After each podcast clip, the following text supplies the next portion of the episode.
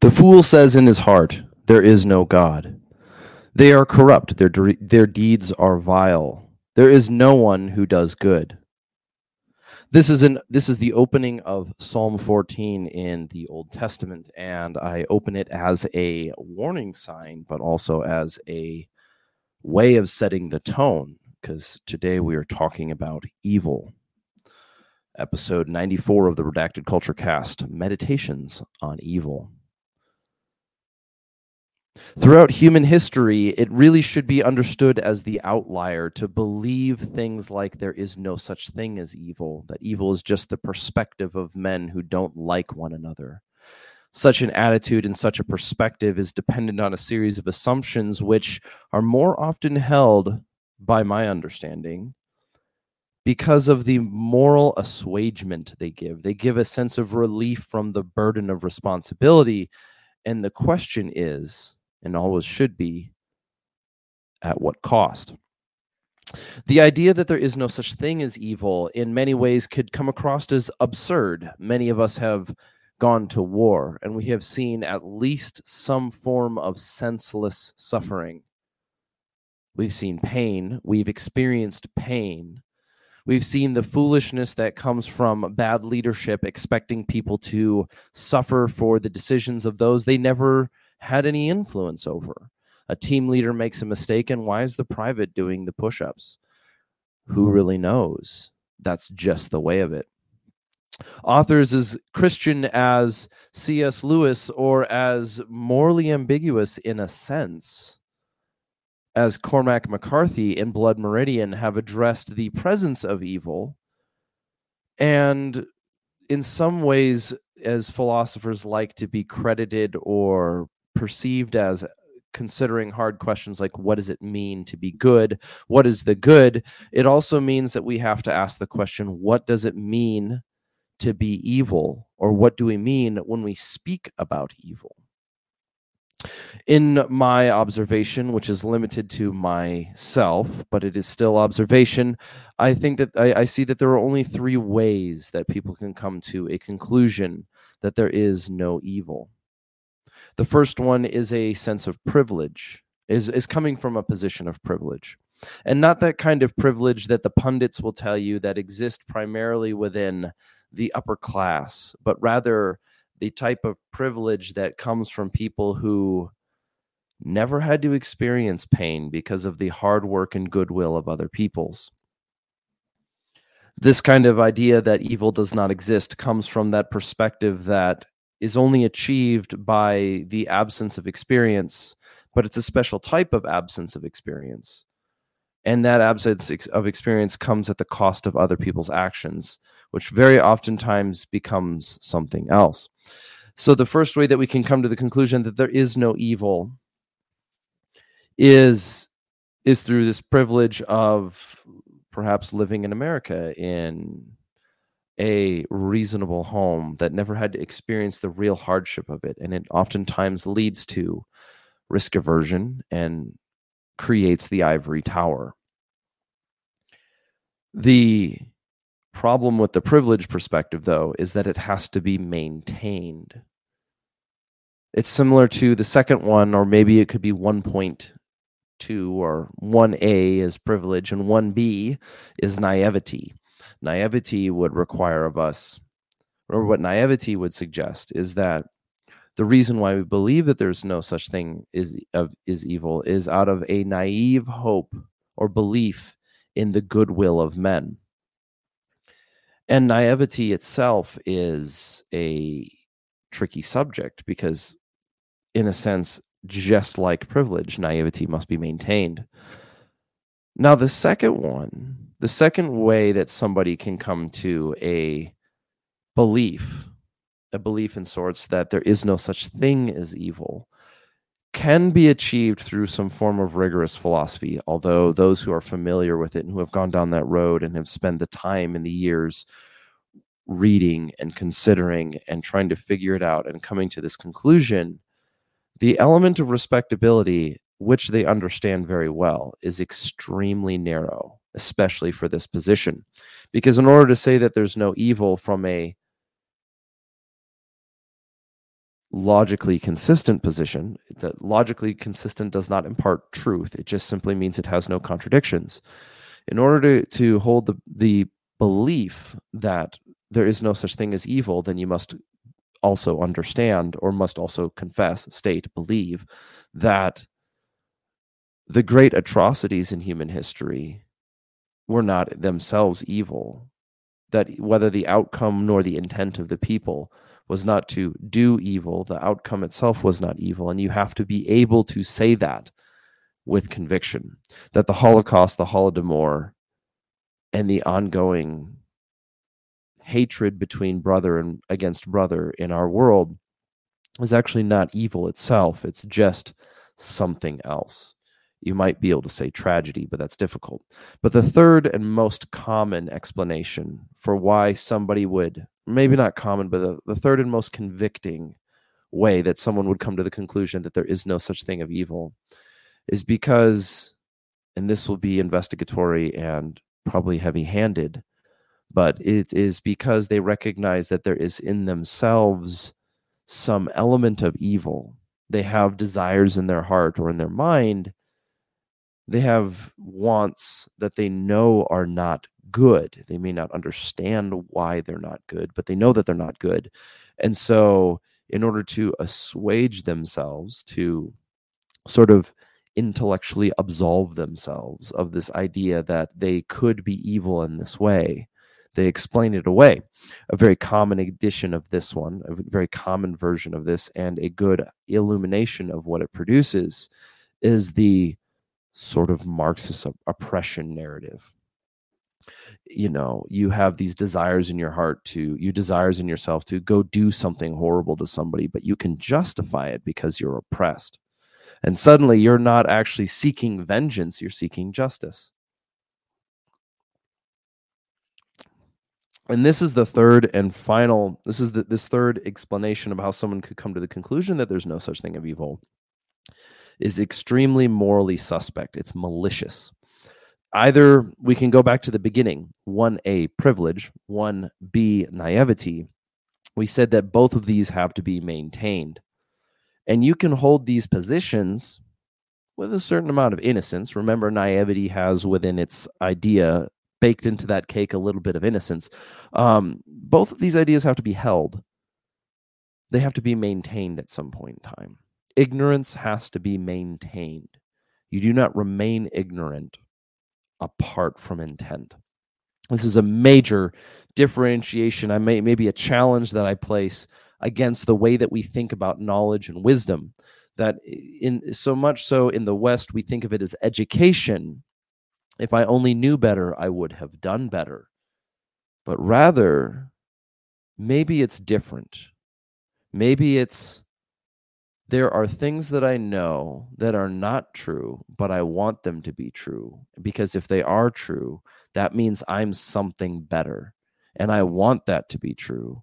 I want to be better than my fellow man, not in a work harder, do more you know do more perform more do more work harder do more good love more no i just want to be considered ontologically better and i can achieve that by simultaneously killing my conscience of the feeling of guilt by saying there is no evil. It is simply a lack of education. So while there is this belief that people have that there is no such thing as evil and while people may hold that idea, in order to hold that idea beginning from a position of privilege or naivety, it has to be maintained. And the thing that maintains it is malice. Three ways to acquire the belief, three ways to stand on the position that there is no evil. One, naivety or privilege. Two, the hard work of an intellectual position, which one knows is a narrow, narrow window and it comes at co- consequences such as you cannot look at atrocities like the Holodomor and say that was bad. It was just tragic. But the third is malice, and that malice can come through self worship, and that that malice can come through maintaining a position of one's illusion of innocence. So what do we do about it? What if? What about it? Now, now there's the next question. So we know that at least the, the ideas that hold, or the, from this position, that the ideas that hold that evil doesn't exist are kind of circum. They're they're they're questionable. But then we have to face the age old historical question of the problem of evil.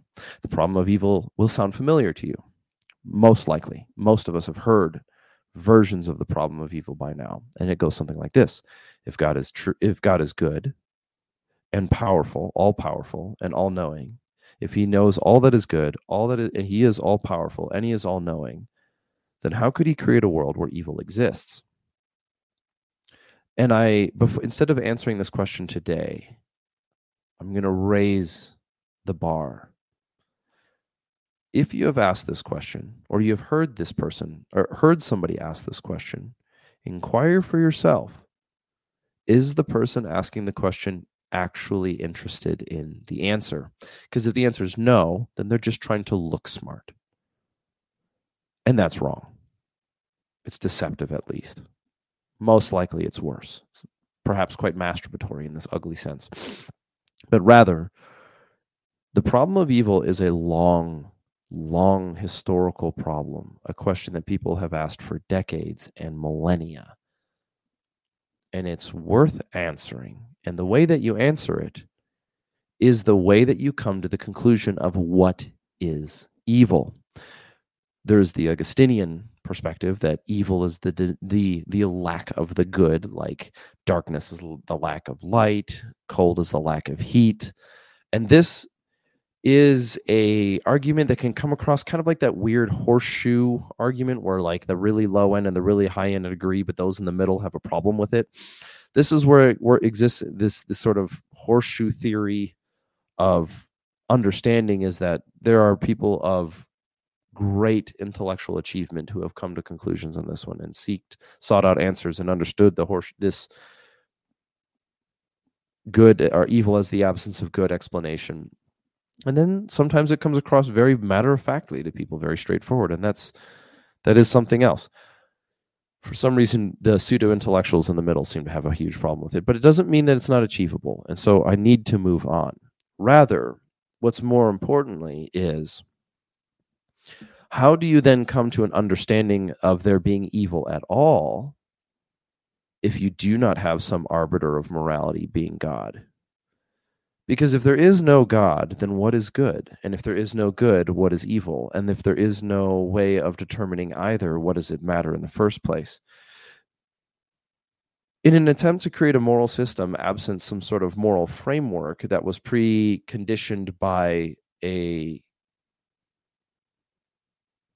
God figure, whether it was in the Enlightenment or in the modern era or our or the postmodern era, we've sought uh, different ways of trying to answer this question. One of them being human flourishing. And right off the bat, we're going to run into a problem, and it should be recognizable by most that the question about human suffering or human flourishing is what constitutes human flourishing? By what standard is it considered flourishing? In other words, I might feel happy, but I know that I'm producing that happiness through ways that somehow aren't good. I know that I'm lying. I know that I'm stealing. I know that I'm cheating. Or I know when I'm being stolen from. Or I know that I'm not being stolen from, but I would rather be so that I could feel vengeance and justice against that person. The problem with the question of human flourishing is it's dubious to quantify. As soon as you start quantifying it, you reduce people into mere numbers. We would be good people if we had economic outcomes. It's a morally dubious question. And so when it comes to how we think about evil and how do we define it, it's not an easy question, but it's still one worth considering. And I have my answers. And I would imagine that you do too. However, I think it's worth under. Uh, however, the challenge that I'd like to present is that if the simplicity of your explanation on what is good and what is evil is by observation and feeling, then what standard is that for mankind to have to bow their understanding of morality to the whims of your emotions? What I feel is not the same as what you feel. Sometimes it is, sometimes it isn't, but we are different people. And so while we may live in concert one with one another, even my wife and I may have conversations where we disagree. This is what it's like to be humankind. If you were to try to base all morality on a democratic institution like whatever the majority says, you're going to get a bad outcome. We've seen it time and time again this is then the libertarian response. What right is it for the? it, it is no better. This is um, John Stuart Mill in On Liberty. It is no better that if one man could oppress the will of the 99, he would do so. It is no better that he should be able to do that than if the 99 were to choose to oppress him. It is not so simple, but it's okay because we're here to engage in it together. If I do follow, like I said earlier, I do tend to follow in the Augustinian perspective that evil is the absence of good and so what evil would be is more encompassing than simply just the bad will of man. If there is this source of goodness whatever it is that being god and everything that is a diminishment of that goodness whether it's sickness or whether it's death in this sense or whether it's malice or whether it's dishonesty, the lack of truth, the lack of integrity. That's how I would understand evil as that there is something that is true, and anything that is a shadow of it is evil. Sometimes that evil is intentional to lie, sometimes that evil is unintentional to be wrong. So, Ultimately, though, the problem with evil, not the problem of evil, but the problem with evil, is the question that we have to ask ourselves what do we do with it? This podcast regularly deals with subjects of violence and capabilities of violence, and we spoke about it earlier, earlier this week, actually, when we, uh, when we had I had a conversation on you should train so that you do not do evil, so that you are aware of your capabilities, so you know what you're doing, so you have some semblance of control over your actions. And in the world that we live in, we might believe in a sense of justice and look out and see anything but it, but it's and it's not an easy task. However, I believe we are indebted we are commanded in a sense. We are required by a being alive to chase after and try to pursue that which is good. And in one ways especially for for us in this in this environment uh, justice is one of those. And we are no we are in no way unfamiliar with people hijacking the language of justice to use the power of the state to get their outcome So let's make an assumption here. We know that evil exists, assumption one. And two, that we have come to some conclusion about that metaphysical platform of what evil is. We have some sort of understanding that evil is a thing, or it is the absence of a thing, or we have some sort of understanding on how we came to that conclusion. The question then that really burns at our hearts and, and, and oftentimes burns in our mind is what do I do about it? What do I do about the evil that I see in every day? And we're we're generally wise enough not to overreact, although there are exceptions. Still, what we're looking at and what we feel is that we we know that there is evil in the world, but we are told that there is not. That it is purely a matter of perspective.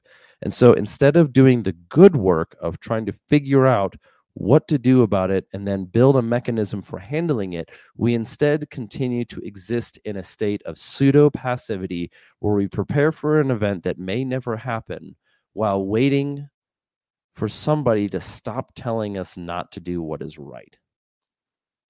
I'll be clear on that again. Stop telling us not to do what is right. Why are we listening to them in the first place? That question is for you to answer. But now we have to think about the problem of evil. Tim Tim Pool was on. Uh, he did an episode not too long ago talking about. I think it was. Uh, I, I I only caught the the beginning of it, but it had to do with a um a human ex a child exploitation ring being discovered in a social media platform, uh, and he said that they were not willing to spend money to work with law enforcement to uncover it. Instead, somebody from outside the organization had to do the journalism work to figure it out. I think that's what it is. It's a paraphrase. Don't at me too hard. But I think he was I think he was completely wrong. Instagram was willing to spend money to censor people who shared firearms content while openly allowing softcore pornography to proliferate on their platform as if it was innocent material. Maybe that's a little too much. Maybe I went too far there. But it's it, so so so the question that we look at is what do we do with something like that? We know on the one hand that the exploitation of people is evil. There are ways that we can come to concluding that, but we're going to take on an assumption and I think it's a safe assumption. I mean, really, if we want to argue about it, why is it wrong to exploit people? Val- uh, it's the infringement of rights and so on and so forth. It's also dehumanization. It's an affront to the image of God. But I, am digressing. Um, but we have on the one hand of this example that somebody exploits somebody. And if we want to really rile up ourselves, they exploit a child. Now we can look at that and say, you know what? I don't always need to understand the mechanism that of that, but I know that is evil. I know that is evil. Now what do I do with it? And that might be one question. The next question is a little bit more nuanced. What do you do when somebody defends that person? What happens if they're a lawyer and it's their job and it's their they're sort of required to? What happens if they're not a lawyer? They're a social media platform.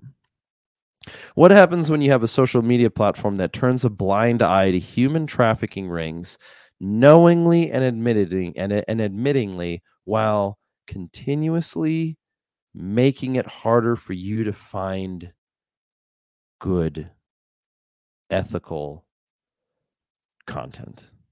That is a question. What happen is where where does that land in our understanding of evil? Where does where does it where does it come from? Where do we get this idea that it all, all it takes for evil to triumph is for good men to do nothing? What then does it mean when good men do nothing? Does that hold true if we want to step out of the field, if we want to crack a beer and sit down on the couch? What, what, what, how does that play out? These are hard questions that we have to answer. But I think if I can give you one piece of advice, is that no one will answer that question for you. No other human being can answer you that deep hearted personal question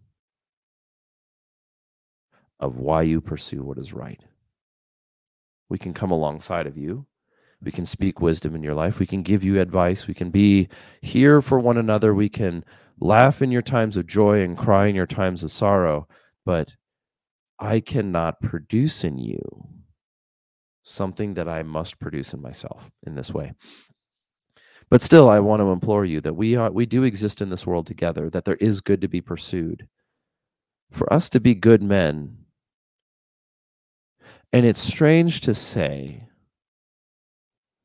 it even gets stranger as we go forward. But it's strange to say that perhaps it's time for us to stop being passive. And, and what I mean by active is get to know the people around you. It hurts. You will make friends, you will lose them but we'll make it out on the other side. This rumination, these meditations on the questions of evil continue on. What does it mean to meditate on evil? If you're going to consider what it means to meditate on evil, I would ask you these three things. Consider what you think it is, how you see it in yourself, and how you can find ways to counter it in yourself and then move out from there.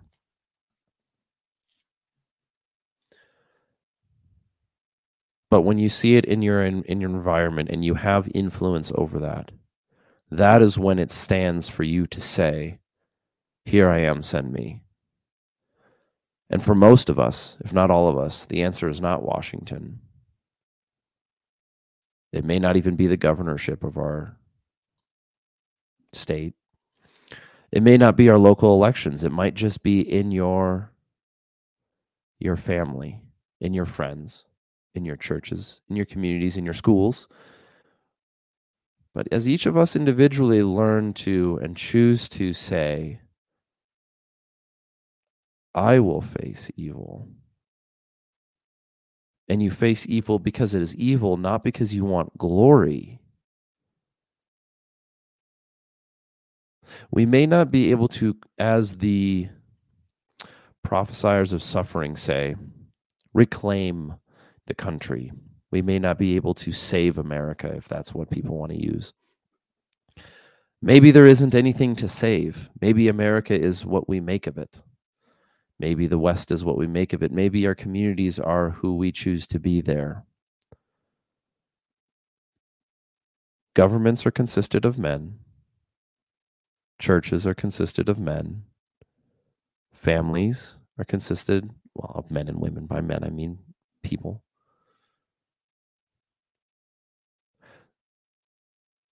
So if you're waiting for somebody to go fight evil on your behalf, or you're waiting for the day where you get to take up all that training you've been putting into and go fight evil, that day was yesterday. That day was yesterday.